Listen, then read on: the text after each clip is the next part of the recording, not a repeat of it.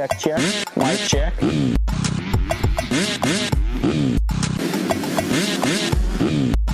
racing.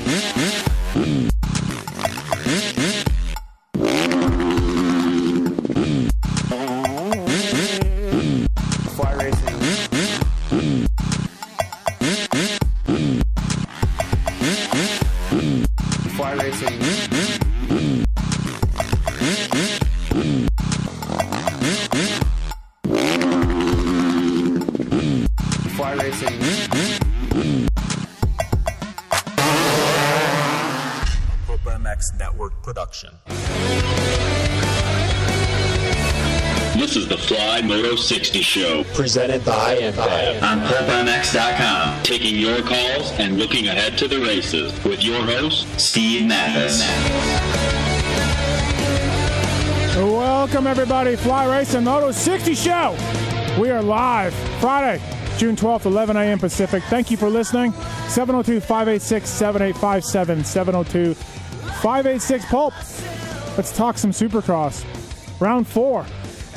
Monster Energy Salt Lake City Supercross Series has been happening, a.k.a. Round 14 of the Monster Energy Supercross Series. The West Series picked up.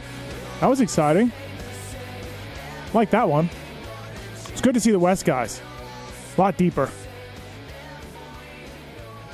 So thanks for listening. Appreciate it. Jason Thomas, Michael Antonovich will be on the show today. And again, your phone calls. We are back in studio, 702-586-7857. We are giving away a Fly Racing OGO layover bag today to a lucky caller. And call in. Let's talk some Salt Lake City. Let's talk some Supercross. Maybe some motocross coming up in Indiana in the middle of July. And thank you again to Fly Racing, flyracing.com. From your head to the toe, Fly Racing's got you covered, man. Formula helmet, FR5 boots, the goggle they've got out. They've got the kinetic mesh out now. It's getting hot, and the kinetic mesh is basically hella vented, and it works really well. So please check out flyracing.com for more information on that. Of course, Blake Baggett, Justin Brayton, Zach Osborne, just crushing it. Osborne is crushing it in Salt Lake City, wearing Fly Racing gear. And, yeah, if you're in the market for gear and you haven't worn Fly Racing and you maybe thought of it as you know, not your style or not your colors or whatever from years ago, well, check it out now, man. Please, it'll be pretty good. So thank you to those guys. Pro Taper, Rockstar Energy Husky, Geico Honda, Rockstar Husky Worldwide, Geico Honda, JGR, and the Chad Reed, all running Pro Taper products. The Sella start device is out now, and whether it's a 7/8 bar, a crossbarless bar, or the contour bar, or the full size with a crossbar pad, they'll have you dialed in. Thank you to ProTaper.com. Also, thank you to Get while you can. A lot of teams in Europe use Get ignitions and data loggers and hourless wire meters. Sister companies Athena, they've got a ton of stuff going on as well. So thanks to the folks at Get, and also Maxxis tires, MXSTs used by A-Ray. He rode really well this past Salt Lake City Supercross. MXSTs are out and developed by Jeremy McGrath. Great mountain bike tires as well. I use the Minions and UTVs, light truck, that kind of stuff. Thanks to those guys for happening. Again, we're giving away a Fly Racing OGO layover bag to a lucky caller on the show today, Fly Racing Moto 60 Show. With me taking your calls, handling everything over there, the Travis Marks. Yo. What's up, bud? How are you? I'm back in my chair. You're back in your chair. Oh, gosh. It's never felt this good. And let me tell you, you're already doing a way better job than the usual Moto 60 producer. So I won't comment on that, but my skill set is high, even though this program is loose. Yeah, so yeah. I do what I can. What have you thought of the Salt Lake City Supercrosses so far, watching from here? I thought they've been great. I thought that, well, the TV program could use a little love, I think. Well, but yeah, well, they're down staff, they're down cameras. I get that. Can you tell that though? Can you? At times, I feel like yes, but for the most part, no. I think they've done a decent job. You know, the Ralph-isms and Ricky-isms have been on point. The pre-show, what do you call that? The one for qualifying? I forget what they call it. Oh, yeah, whatever. Yeah. That one's rough. Is it? It's rough. Yeah, because like it's super short. They don't really. They constantly like miss riders. They're showing interviews during qualifying. It's like nobody paying for that. I know. That's a common. About that? You saw my tweet to you. Yes. That is what they're trying to do, man. They're trying to get talked. Look at Jet Lawrence. He's 16. He's in a hot tub. Look at Jet. Nobody watching qualifying cares about that. Bro, they're all hardcore fans. They want to watch qualifying. I'm with you. They want to see Forkner and Hunter Lawrence. Yeah. You know what I mean? That's the stuff. I'm totally with you, but they will never change. They're not going to do that. And don't talk shit on my buddy Ricky. Don't you ever. Ricky, for the most part, has been pretty good. I'll give him that. Right. The racing's been awesome, though. Yeah. It's been great having races every couple of days. Yeah, I was going to say, what about that as a fan? Like, I'm wrapped into it. Like, it's what we do. It's what you know, I'm balls deep in this thing. But for you, it's like, hey, shit. Sunday, Wednesday. Yeah. The Sunday to Wednesday goes so quick, like you don't expect it, and then all of a sudden it's Wednesday, and obviously with fantasy and stuff, it's even more exciting. But yeah, it's been great. We're a little spoiled, but it'll be tough to go back to once a week. And dude, we had a mutter, we had a hot dry race, we've had everything. Everything you can ask for. Yeah, no, which is crazy. It's nuts, right? So all right, let's get JT on the line if you can. Yep. Fly Race and Moto 60 show, we'll talk some. We'll talk some Supercross here. And again, thanks for listening, everybody. West Coast picked up. Austin Forkner goes wire to wire for the win. Ferrandis gets second. Ferrandis rode pretty well. Justin Cooper, oh man, he's got to be hating it, man. He came in. I want to say was it 7 points or something down. And now it's 11 for him. He got passed. He was in second. So he did. He needs some help there for this round coming up on this in a couple days on Sunday. And other than that, man, McAdoo was a real breakout star in the 250 West Series. I thought McAdoo did really well. He obviously got on the podium, second career podium, passed Cooper, did really well. So he was great. McAdoo was. Other than that, Ferrandis, Forkner, and Cooper were the stars of that coast, and I think they will be going forward. For the rest of them, we'll see, though. We'll see what happens. 450 class, obviously, Webb, just he rode great and took the win. It was an interesting race because Eli just got buried and did some really good work to come up. Now, did I think he'd get a little closer to Osborne? Probably.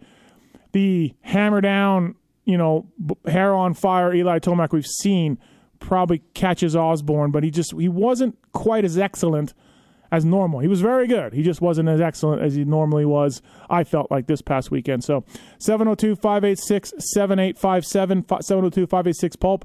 If you want to talk some Supercross, let's get to our first guest here from Fly Racing, flyracing.com. It's Jason Thomas. What's up, JT? How are you?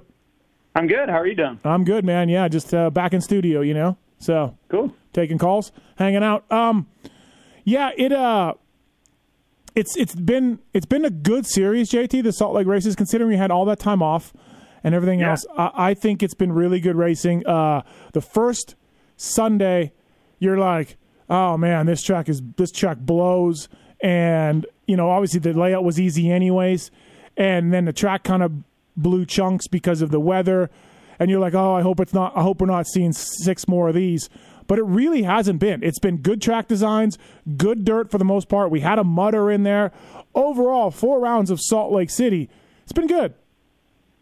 Yeah, it's been a little bit of everything. The track design at the first one left a lot to be desired for, in my opinion. But I also feel that was a strategic move on their part to warm everybody back up to Supercross again.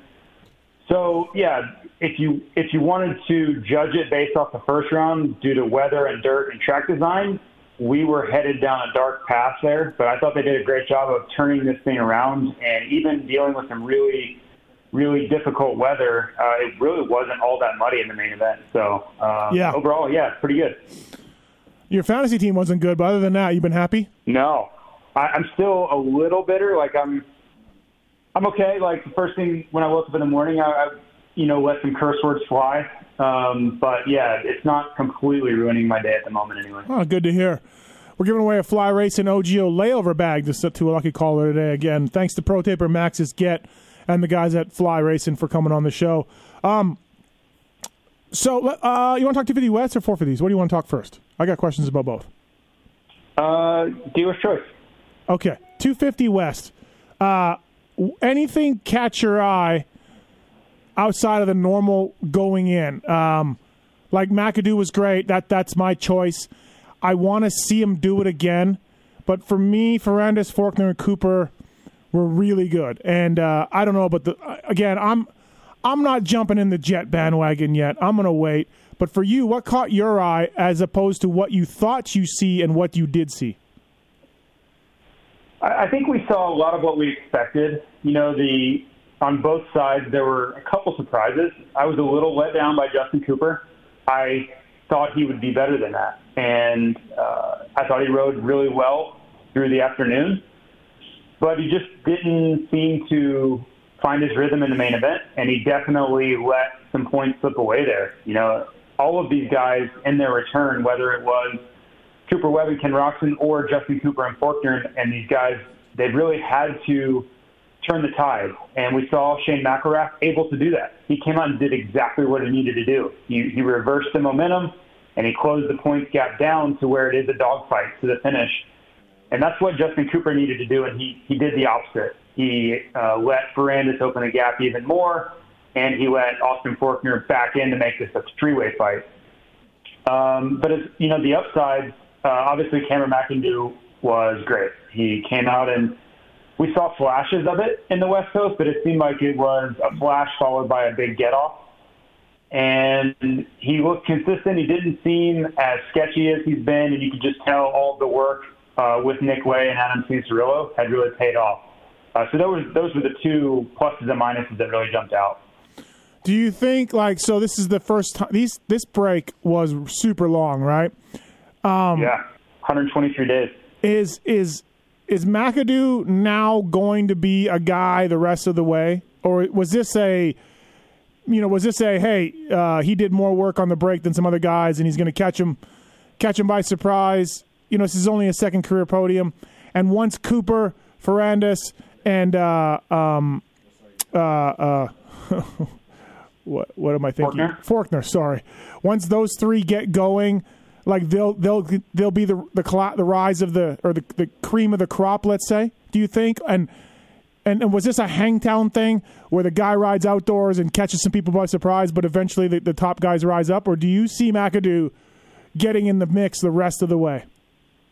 So I think there's two things. One, I think McAdoo is just making good on some of the potential he showed earlier in the series and smoothed out a little bit, because I think before, to go the pace, he really had to ride above his comfort level, and all the work he's put in over the last 120 days, it seems like he can go that pace inside his comfort level now, which makes a big difference over the course of a 15-minute race. You know, crashes and big mistakes and all those things become less likely when you're a little bit more comfortable with that elite level pace. On top of that, where you ask if guys are going to catch up, I don't believe there's really time. You know, it's one of those things where there's no time to respond, because this series is going to be over in 9 days. So there's really no time to make improvements or regroup or put in any work that's going to really make a dent in any of the deficiencies that maybe you saw last week. So it's one of those things where I got a lot of guys were probably reflecting yesterday and, man, I didn't do enough, or I lost some pace, or, hey, I'm coming in really good and really fast and all that work is paying off. So for better or for worse, there's really not going to be a lot of time to respond and make a significant difference before this thing's over and done.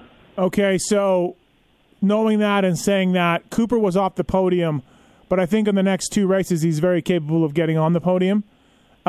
Yes, agreed. And obviously McAdoo just – so we got our four podium guys for the next two races.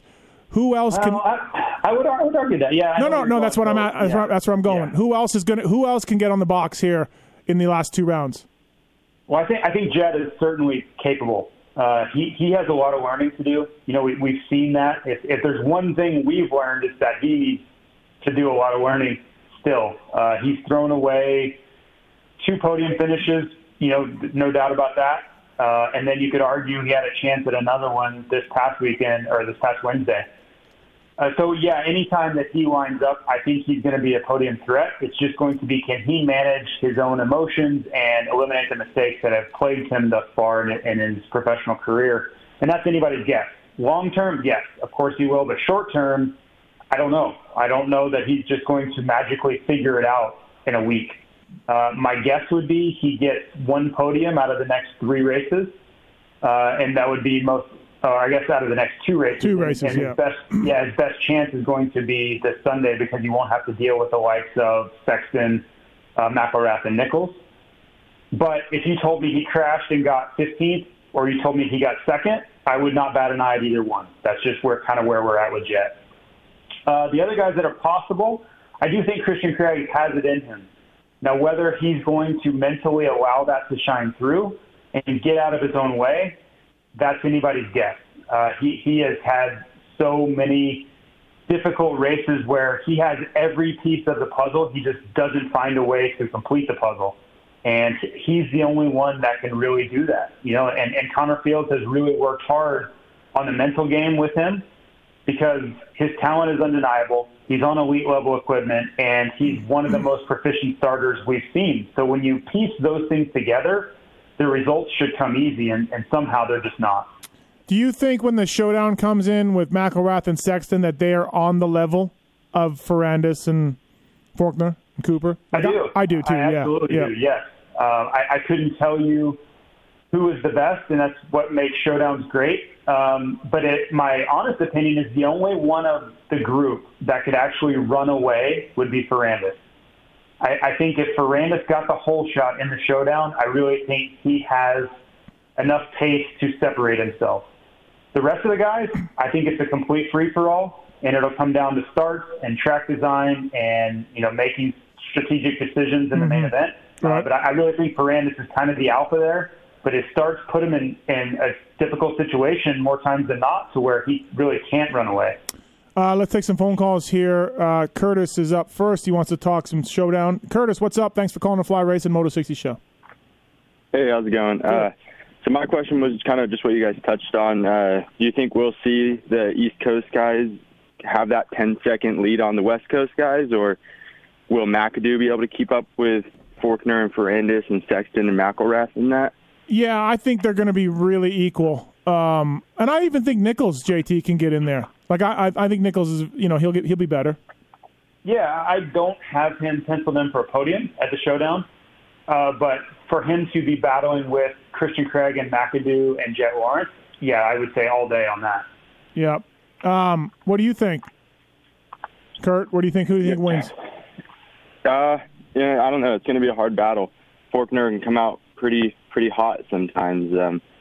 So I think between that and he's chasing the championship and Sexton's trying to hold off, it's going to be good.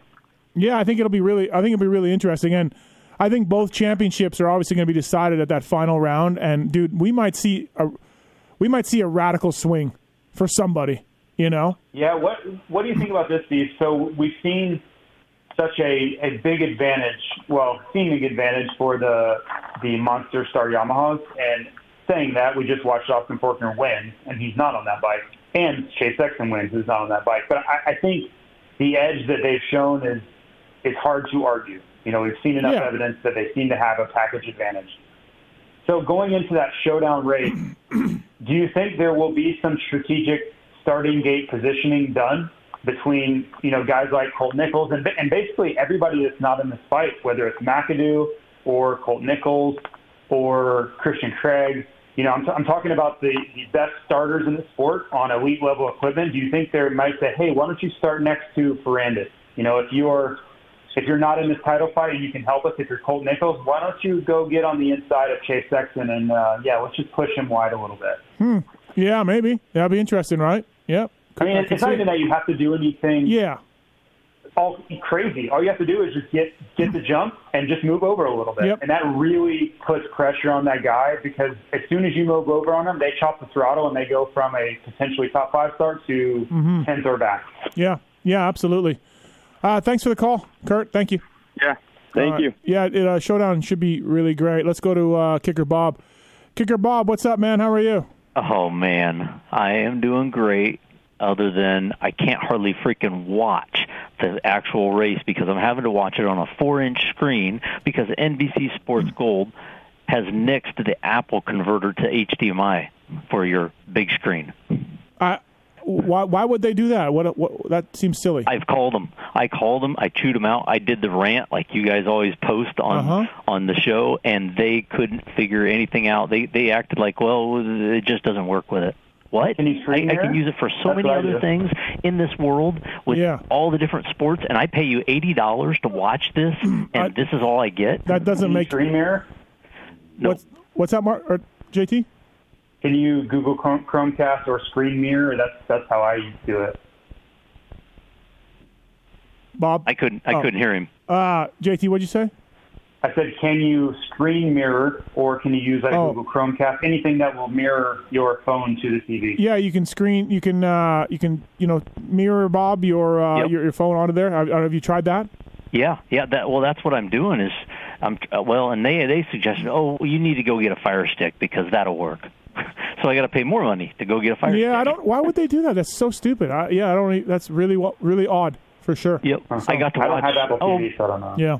Yeah, I got to watch like 10 minutes of it, and then all of a sudden it goes black, and then it shuts down, and then it starts back up, and it's not a phone thing. I tried it with 3 different people's phones with that same app. So, yeah, but to a better positive attitude, Roczen, he's getting there to a point. Jet Lawrence, oh, my gosh, man, that was phenomenal. My kids were excited, and then, oops, he didn't stay in. Yeah. But I'm excited for him. I mean, that young of a racer. He's good. He's good. He's making some mistakes, but he'll be good. Yeah. Hey, what happened with Bam Bam? They never did show that. What, JT? Did you hear anything about his wheel broke? I don't know what. I don't know which caused what, but he definitely jumped off the track and had a broken wheel. Now, how he got to that point, I have no idea. He went flying. It sounded like. Yeah. I don't. He's had a rough go the whole time, to be honest. Like, he's been really underwhelmed. Is he going to be able to race? Yeah, he's fine. I talked to him a little bit. Yeah. Good. Well, hey, man. All right. I'll let you go. Thanks, Kicker Bob. You get to others. Hey, thanks a lot. Glad you guys made it safe. Thank you. Appreciate it. Thank you. Marks, you're our techie guy here. What's Kicker Bob talking about? I'm not actually sure. The HDMI. I don't use that. You don't use Apple TV? That's how I do. I mean, I've been in Salt Lake, but that's how I watch races when I'm home. Yeah. So Rory did call to say that his work's fine still, so Kicker Bob is high. Okay. That's what Rory said. Well, let's not accuse Kicker Bob of being high. Okay. He's not high. But. Right. Let's go to Nate on 2. Nate, what's going on, man? Hey, guys. First off, I just want to say you guys are just absolutely killing the podcast game lately. Thank you. My family has actually been up in Michigan, and I've been able to just stream podcasts all day long, and it's been so awesome. Cool. Yeah, I mean, look, during the shutdown, we weren't producing shows. We weren't doing much because there wasn't much going on, and the part of the deal that we have with all of our partners is that when things are going on, we have to produce shows. So that's, there's no... That's for me. I just like, that's what we got to do. We got to do shows. It sucks that we're hammering them out so much, but that's part of the deal, So, no, absolutely, and I feel bad for Kicker Bob. I do know one thing though. HDCP is you might want to make sure your HDMI cable is compliant with that. Sometimes it doesn't work on the TV otherwise. Anyway, I want to talk about Rammit a little bit, and you guys touched on maybe his ceiling. I was wondering though, if there were fans present at Rice-Eccles, how loud would they have gotten when he put Ferrandis up on the Facebook? That's a great point. Like, well, first of all, does Ferrandis get booed if there's fans? Do people remember, JT, do you think? Do you think it picks it right back up? No, I don't think so. It's been too long? Okay. The world has just changed since then. There's been so many other things that are actually serious and actually matter compared to what people are booing Ferrandis for. I don't think there would have been at all. And then you're in a completely different part of the country than we were. I don't think you would have seen any of that. All right. Anything else? No, that's all I got. All right. Thanks so much for all the content. And you guys have a great day. Thanks. Appreciate it. Awesome. Let's go into, we got a fantasy question also, but Carlos, what's going on, man? Well, man, he already did it. I was just going to compliment you guys on all the content you're putting out.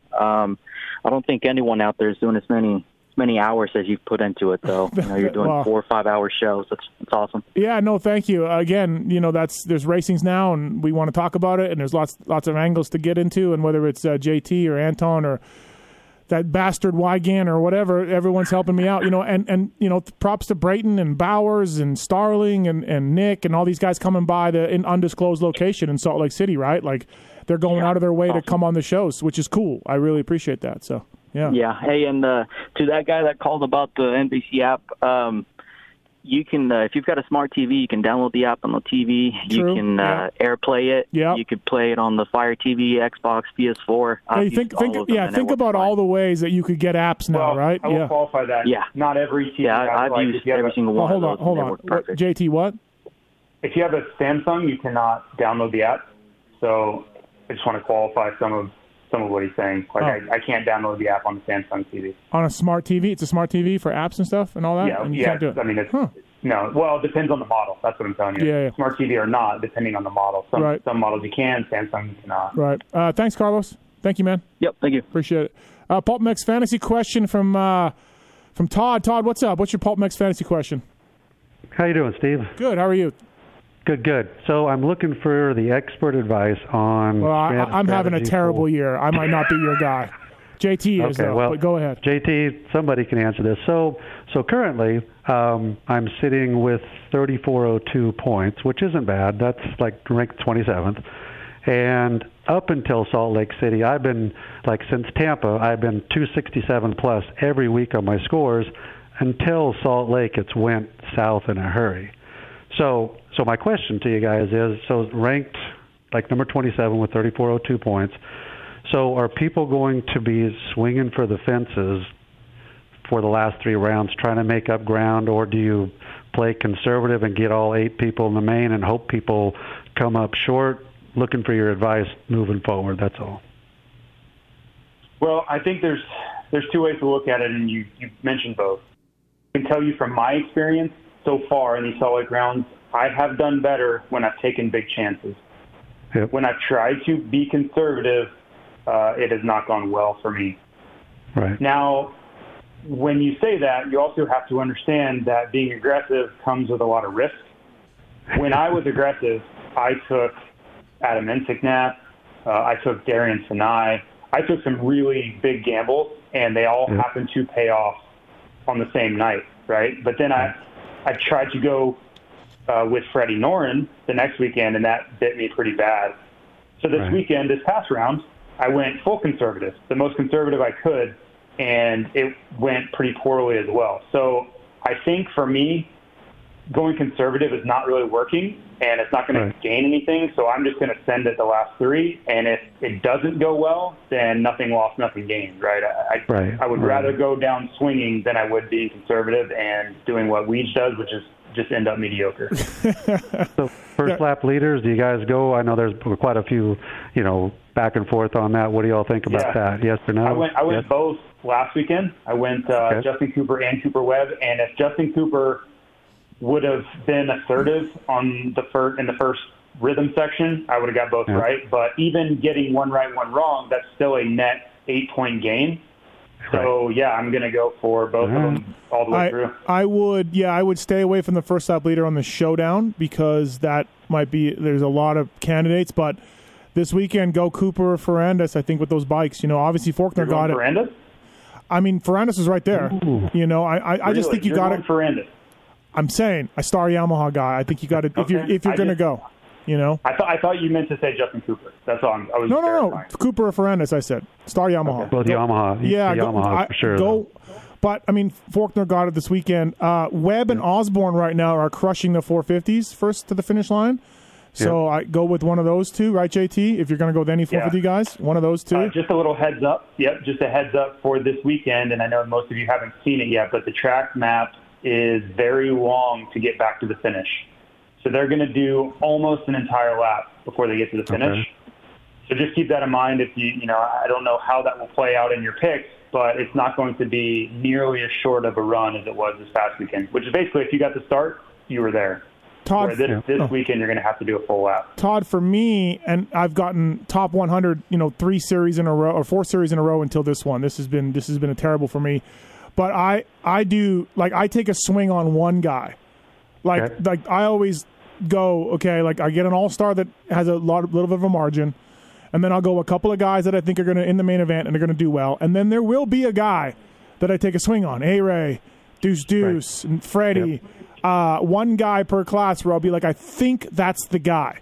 Nah, I'm not.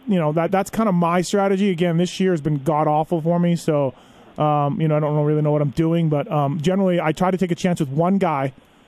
I rarely will go like 2-12 handicaps or whatever, very rarely, unless it's an obvious pick. But that's my strategy.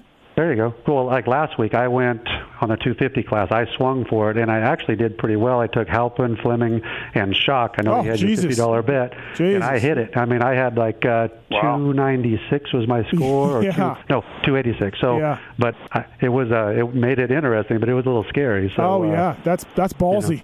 That's ballsy. Yeah, you don't need to be asking us. We need to be asking you. Yeah, really. It was pure luck. But anyway, that was more, I guess, about the – yeah, and this – honestly, this has made it so much more fun to watch Supercross. I got to hand it to you guys. I'm glad I joined this thing, so appreciate it. No, it's been fun. We have a lot of people that reach out to us via social media and email and all kinds of things about the game, which is awesome. Yep. We love that. Yep. And anytime you can have someone who has never played before and they sign up for the first time and they're like getting top 10 scores, that tells you how much luck is involved. You know, there are people's girlfriends. They're like, oh, she's never played before. She doesn't even know who these people are. And she gets top five. And that happens all the time. So it's a blessing and a curse because the luck factor is so big. But I think it also brings new people in because there is such a luck factor that you don't have to know everything about everyone to get a high score. You can simply go off the practice times and do okay. Right. If there are any gaming commissions listening, it's a game of skill. Right. And Steve, you brought up a good point a while back. It can either make your night or it can ruin it. When I got like 188, I was so pissed, but then made up for it the next week. You and JT can hang out together because, good God, it affects his life way too much. Oh, it's painful, but it's... Yeah, I agree. Anyway. Hey, say, Todd, we're going to give you that Fly Racing OGO layover bag, all right? Oh, right on. Thanks, dude. Thanks for staying on thanks for calling. Thanks for playing. Stay on the line. We'll get your information, all right? Thank you, sir. All right, thank you. JT, before we let you go, I need your top 5 observations from Salt Lake City from the 4 rounds. Just good, bad, on the track, off the track, whatever. 5 things that have stuck out for you. Yeah, so I feel like I'm on David Letterman. Okay. This is cool. Okay. So this is my list. These are in no particular order. Number 5 was my surge into the belly of the beast during the protest to get Chipotle. Okay. That's number 5. Number 4 was the Tomac and Webb performance where they lapped all the way up to Zach Osborne. In 4th? Yep. Yeah, it's just one of those rides where we'll remember for a long time, or at least we should. It was that good of a performance. Number 3 is Jason Wygant yelling into the microphone while he was doing the spotting. I don't know why he has to yell that loud. He actually does have a microphone that is attached to a sound system, so he doesn't have to yell. Snapper! Hey, Snapper! Yeah. Right. His laugh, was super creepy. Yeah. Number 2 will be Cooper Webb yelling at Eli Tomac and Roczen on the starting line. And for those that haven't heard, and I'll quote, I hope you MFers, and he didn't say MFers, I hope you MFers are ready for a battle. Anybody who's going to scream that at his competition on the starting line, that's... You're on board? You're on board with that? In my brain. Yeah. Well, it's funny because I've been, I raced a long time. We know that, right? I raced a lot of main events over a long period, and I never heard anyone trash talking on the line ever in my entire career, let alone yelling curse words at competition. Okay. So yeah, that's pretty next level. And the number 1 is the rekindling of the Ricky Carmichael and Steve Matthes relationship. That is my number 1. We're back. That is my number 1 development. Yeah. Yeah. There might. Yeah. Who knew? It's been a long time coming. There's been a lot of hard feelings and a lot of harsh words thrown back and forth from both sides, and nobody was innocent. I guess. Both sides. When we were hashing it out, he said, "I don't know what happened, where we went wrong," and I said, "Honestly, I don't know either." I said, and he goes, I know that things have been said," and I was like, yeah, things have been said on my end too, bro. Yeah, well, and I obviously know you very well, and you are not a person that will back away from confrontation, even at your own detriment. So if he was looking for someone who was going to just cower down, he was looking in the wrong place. So I'm just happy that everybody's kind of, turned the other cheek, and you guys are both realizing that there's no upside to any of that, and the best move is to be cool, right? Yeah. We're all adults. And everybody says something they wish they could take back at times. And I truly believe that Ricky is a much, I don't want to say better person because that's not really how I mean it. I think he's used the world much differently now than he used to. I would agree with that. Yep, I would totally agree with that. Like he made comment to me about a few things that changed for him, you know, and how it's not worth it to him anymore for certain things. Well, right? he had this mentality when he raced that it was Ricky against the world. Yeah. And it's not. It doesn't have to be that way, right? It feels that way when you're in the moment, and whatever it takes to make you be your best on race day, I get it. But that's not the life he lives anymore, right? You can be cool to people and be understanding of other people's perspectives. All right. Well, cool. Thank you for coming on. Appreciate it. We'll talk soon, man. Thank you. All right, guys. All right. That's Jason Thomas from Fly Racing, flyracing.com. Thanks to the folks at Get and Pro Taper and Maxxis, all on board this show. Maxxis, official tire of Alex Ray. The folks at Pro Taper have been doing a good job with Chad Reed and JGR and the Geico team, and of course Rockstar Husky. God, the Rockstar Husky guys have just—they're all over the practice times. They're all over the podium. Outside of Dino, but Dino's had really good speed, and they use Pro Taper thanks to Get and Athena as well, of course. All right, on to Kyle. You want to talk about a drop round for Pulp Fantasy? Yes, sir. So I know we've done this in the past. I know it's not part of the rules, but we keep saying we're in unprecedented times, and that we are. And I think it would help a lot of people out. Of course, I'm speaking for myself because I missed the last round. I didn't get my picks in on time, and I don't want to make excuses. I know, these days we all have smartphones, but unfortunately some people are in jobs where if they're still on their smartphone, they're going to catch a lot of grief. So I messed around. You know what, Kyle? I'm kind of with you. Marks is not, but like we had a pandemic. We have Wednesday races in the day. We have Sunday day races. We got Wednesday races. We got a pandemic. Like, I don't know, Marks. My only thing is it's so late into the season.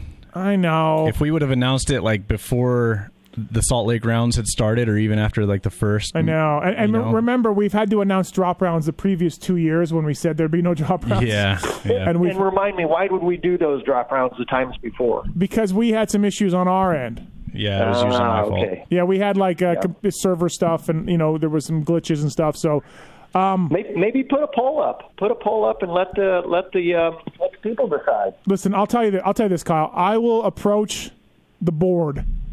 We'll discuss. And we'll come up with it. We'll see. One way or another. We'll figure it out. I'm kind of on your side, though, Kyle. I am. Honestly, I'm a little on your side because of all the crazy stuff. And I got texts from two close friends of mine that are like, dude, I forgot my team Wednesday. Like, I just told – like, I will say the entries have been a little low on the day races. Right. And I think it's, for reasons like Kyle mentioned. Right. So, Kyle, we'll run up the flagpole. So, we'll see. Okay. Hey, that's all I could ask for. I appreciate that, guys. All right. Thank you, man. Thank you. Thanks. From Swap Moto Live, it's Michael Antonovich. Anton, what's up, buddy? What's up, boys? How was the drive back to Vegas? It was good. Yeah, it was fun. No problem. I went out mountain biking with Cade in the morning and jumped in my truck and drove straight here. So, I didn't just blow you out, right? No. I'm in the studio. Marks is here. We're in. Just making sure. I think about not telling anybody? Yes, but no, we're doing it. Hey, how's everything with Swap and being banned from the races and all of that? Has it made your life harder, easier, the same? I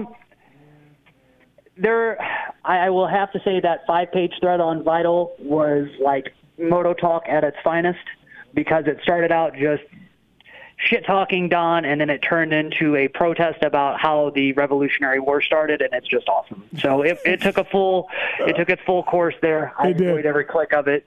For everybody that has been clicking on that thing, me and Don have said over and over again what really happened, but you can tend to believe that he's a prick, and that's just your deal. But, yeah, it's been fine.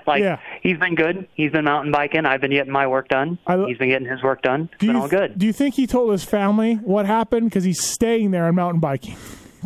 Do you think he told his family, like, oh, hey, I'm not even on the races, by the way. Hey, I'm not even there. I think he had to, Yeah.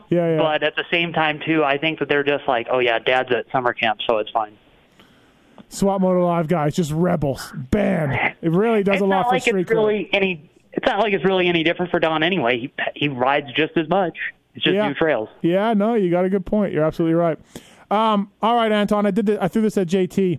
Top five things for you for these 4 rounds in Salt Lake: on track, off track, good, bad, whatever. What's stuck out for you? 5 things.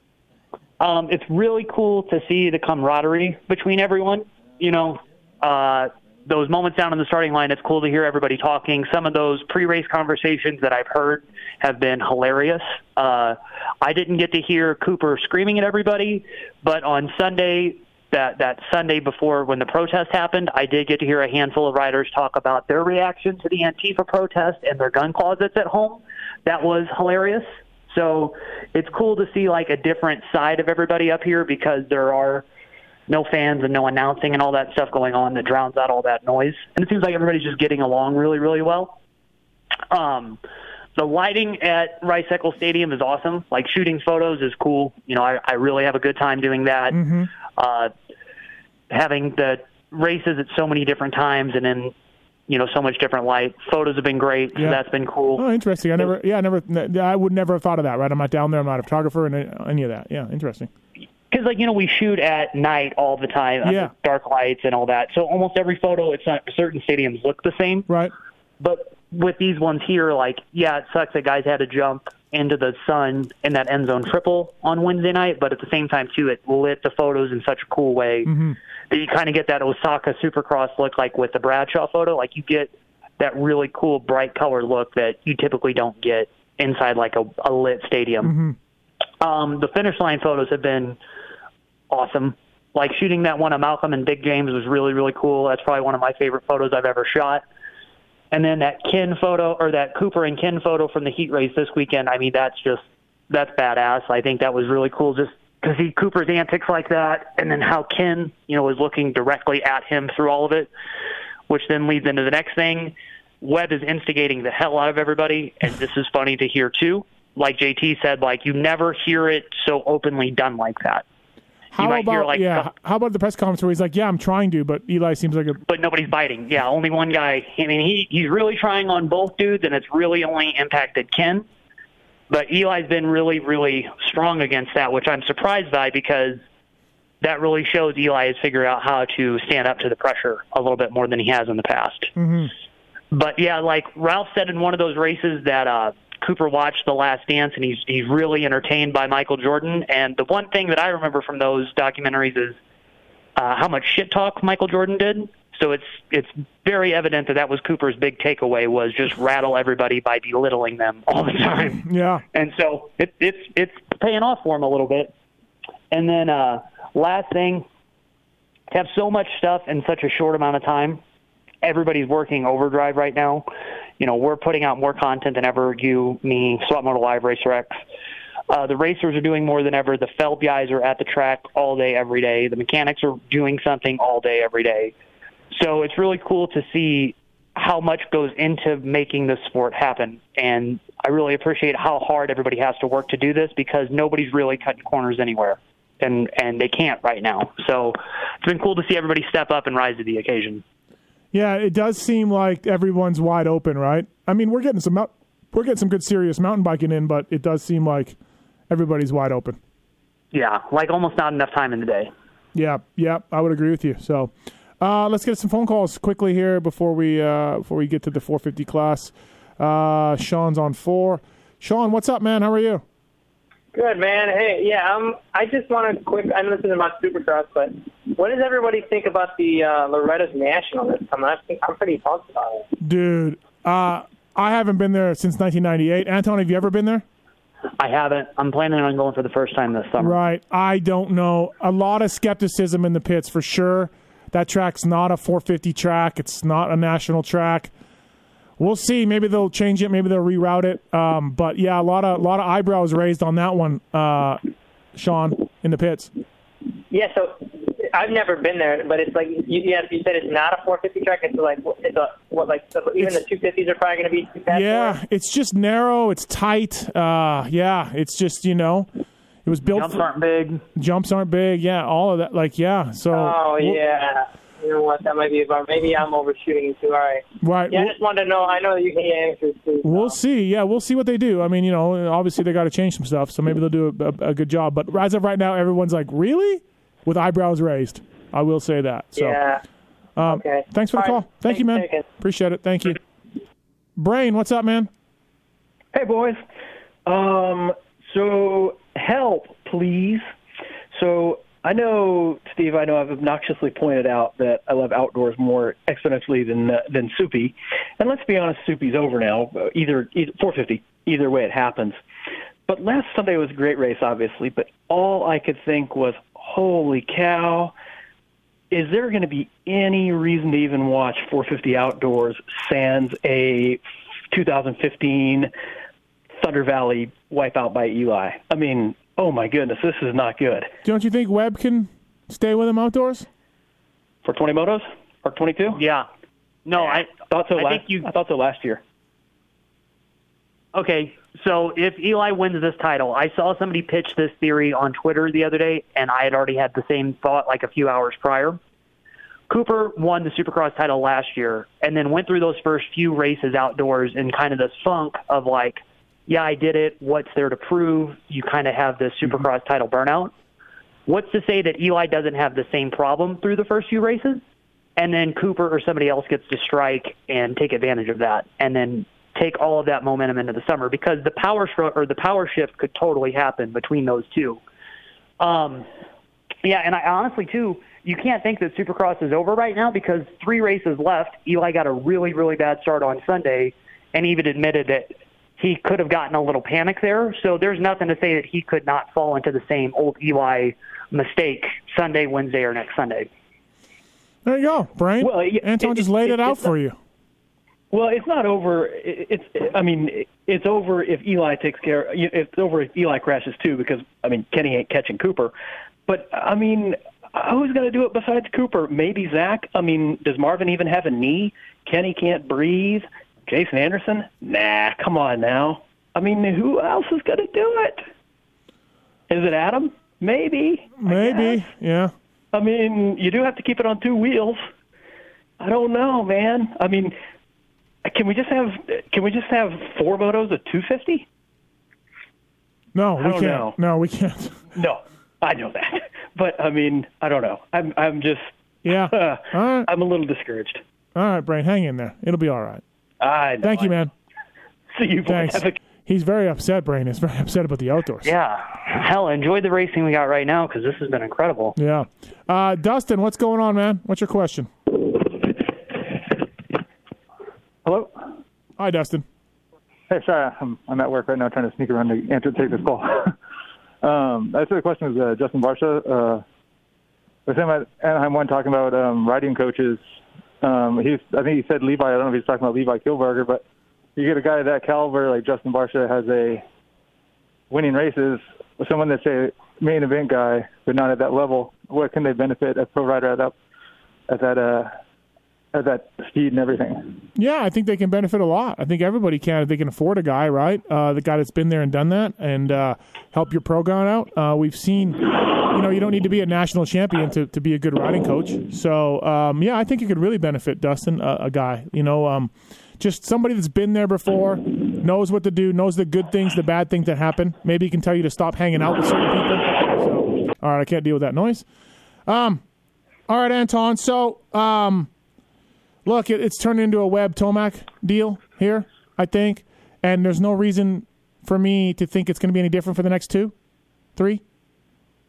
Yeah, same. Right? I think you're really going to see those two, and I think it's awesome because that's not a rivalry or a battle pairing that we expected so much. I think Cooper was kind of counted out, and he kind of fought his way back into it. And yeah, Eli's in a different mindset right now, almost into defense mode to get this championship secured. But at the same time, too, like, there's a lot of pride and money on the line, and he does want to race for wins. That Sunday race was amazing. Like, I rewatched it last night. It's been great, to see those two guys, too. That's a really, really big difference in rivalry, too. Completely different riding styles, completely different everything, and they're just going at it. Look, I know Kenny's result was better, but he still dropped back a little bit there. Was it better for Ken Roczen? I mean, I know on paper it was, but is there hope for this thing for him?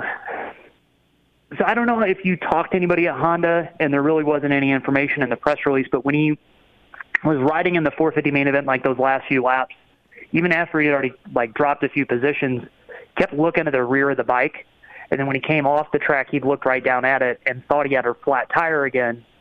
So I'm not sure if they're like, if they're now missing something with the bike setup or if it's all him now too, or what it is. But I think with Ken, like, it is what it is. And if he can put in a really good charge in those first few races and then use those last 10, or the first 10 minutes and then use the last 10 minutes to try to just maintain position, he could do okay.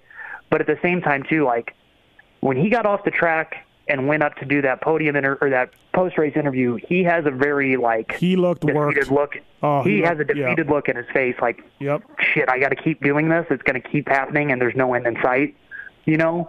I don't think it's going to get substantially better, but I think that he's just going to have to realize at a certain point, like, hey, it is what it is, and I need to do my best here and not just get beaten down at the same time. Yeah, it'll be... God, how frustrated must be when he was riding behind Webb there and he was faster in the whoops, could pull alongside him.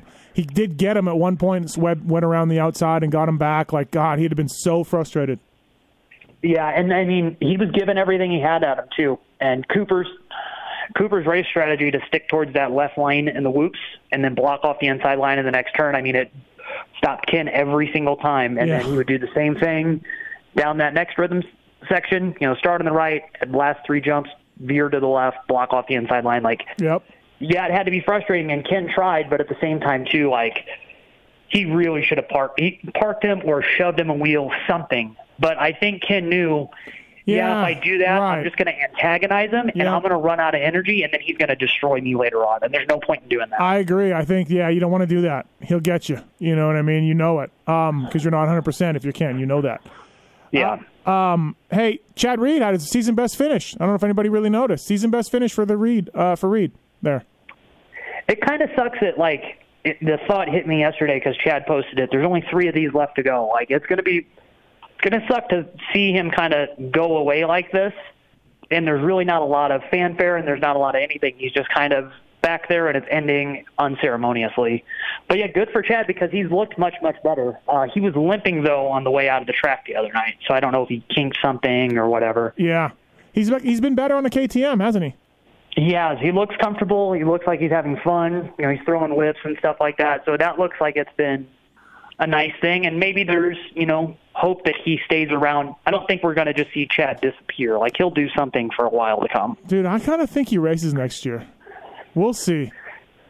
I don't know. I really don't know because, like, if that was the case, I would be surprised with him posting, you know, three to go, all this stuff, whatever. You know what I mean? Like, if he was going to plan a race next year, you wouldn't hype up that this is the end. And then gotcha at the end of next year. Switching gears to the 250 class, do you think this is indicative of McAdoo going forward for the next two rounds? Like, is he – okay, well, the showdown might be tough, but this race coming up, is he just in the mix for podiums? I would hope for him. That would be a huge, huge leap after, you know, missing, you know, being on the podium in Vegas last year and then getting hurt at St. Louis this year and then having to rebuild. I mean, that's a big leap from going on the sideline straight to the podium in your first race back. Like that would be good for him because he has all the potential to do so. You know, there's very few guys that work harder than him in the 250 class on one of the best bikes. Nick's not going to let him miss a beat in training or his technique or anything like that. So, yeah, this could be his chance. He just has to eliminate any of the McAdoo panic in the early laps, like Nick stated on the Monday show with you and me the other night. Like, when he gets out there, he gets overwhelmed, and then he makes these dumb mistakes. You got to learn, hey, just settle into the pace and let it come to him instead of forcing the issue when it doesn't need to be. Between McAdoo and AC, Nick has his hands full trying to calm guys down. Right, and Nick is the most even-keeled person there is. Yeah. I mean, yes, he has a lot of excitement, but you don't see Nick swing one way or the other too gnarly. No, I know, exactly, right? So the Lawrence brothers, Hunter, a little underwhelming, I would say. First Supercross ever. Let's cut him some slack for sure. And Jet continues to make mistakes. So you didn't do the media scrum that we had yesterday. No. But I asked Jet about this, so... When he came off the finish line after the main event on the 250 race the other night, 11th place finish, the last guy, he did not get lapped, so he was the last person to go across the finish line. Yep. completely silent in the stadium, and you can just hear him screaming the F word over and over. And then he started punching himself in the helmet. Interesting. And I was just like, okay. And he did it again, like riding off the track. And I'm like, hey, dude, like, are you your own worst critic? Are you this? He's like, yeah, I really have to understand, like, to back it down a little bit. And I even asked, like, you know, you have Johnny O'Mara, who's a very well-rounded person and is very calm. Is he trying to instill some calmness in you? And he's like, yeah, Johnny is, but then he knows I'm 16 and I'm going to get caught up in the moment every now and then. Stuff like this is going to happen. So he really has to back it down and stop putting himself in these, like, mistake situations. But he'll figure it out. You know, yeah. This is only his fourth Supercross ever, so not too bad. For Hunter, that was an eventful day. I think maybe even a little bit overwhelming in a lot of regards. You know, excitement and then getting into it with Forkner and then exchanging words there, having to go to the LCQ. Like, yeah, he had about as eventful of a rookie debut as you could have. So hopefully he gets all that stuff past him on this next one. And then, hell, a top seven finish in your second Supercross is really good for any standard. You know, it doesn't matter what kind of bike you're on. So hopefully he can just focus on that stuff this weekend and do what he needs to do and not worry too much about everything else. Yep. And Craig rode well, completing the Geico team. Craig rode well, fell down early. Mm-hmm. I mean, he's got to avoid those mistakes, but when he got up, he rode well. So. Yeah, and I mean, Christian's there to do what he does. You know, he sat there and let Ferrandis and McAdoo get into it, and then Mosman and McAdoo get into it. So, like, yeah. He knows how to outlast the class. That's another thing he said in the media scrum yesterday. Like, it's hard to go from the 250 class to the 450 class because the 450 guys are real established and veterans, and they don't act all crazy. And he goes, and the 250 kids just go nuts, and he has to deal with that. So he wants to ride real calm, but he can't because everybody else in the class is just going balls to the wall from the minute the gate drops. Absolutely. Swap Moto Live. Please check them out on Instagram and, of course, on the web and everything else. You guys are doing podcasts. You're doing race reports, all that kind of stuff. So thanks, Anton. Appreciate it.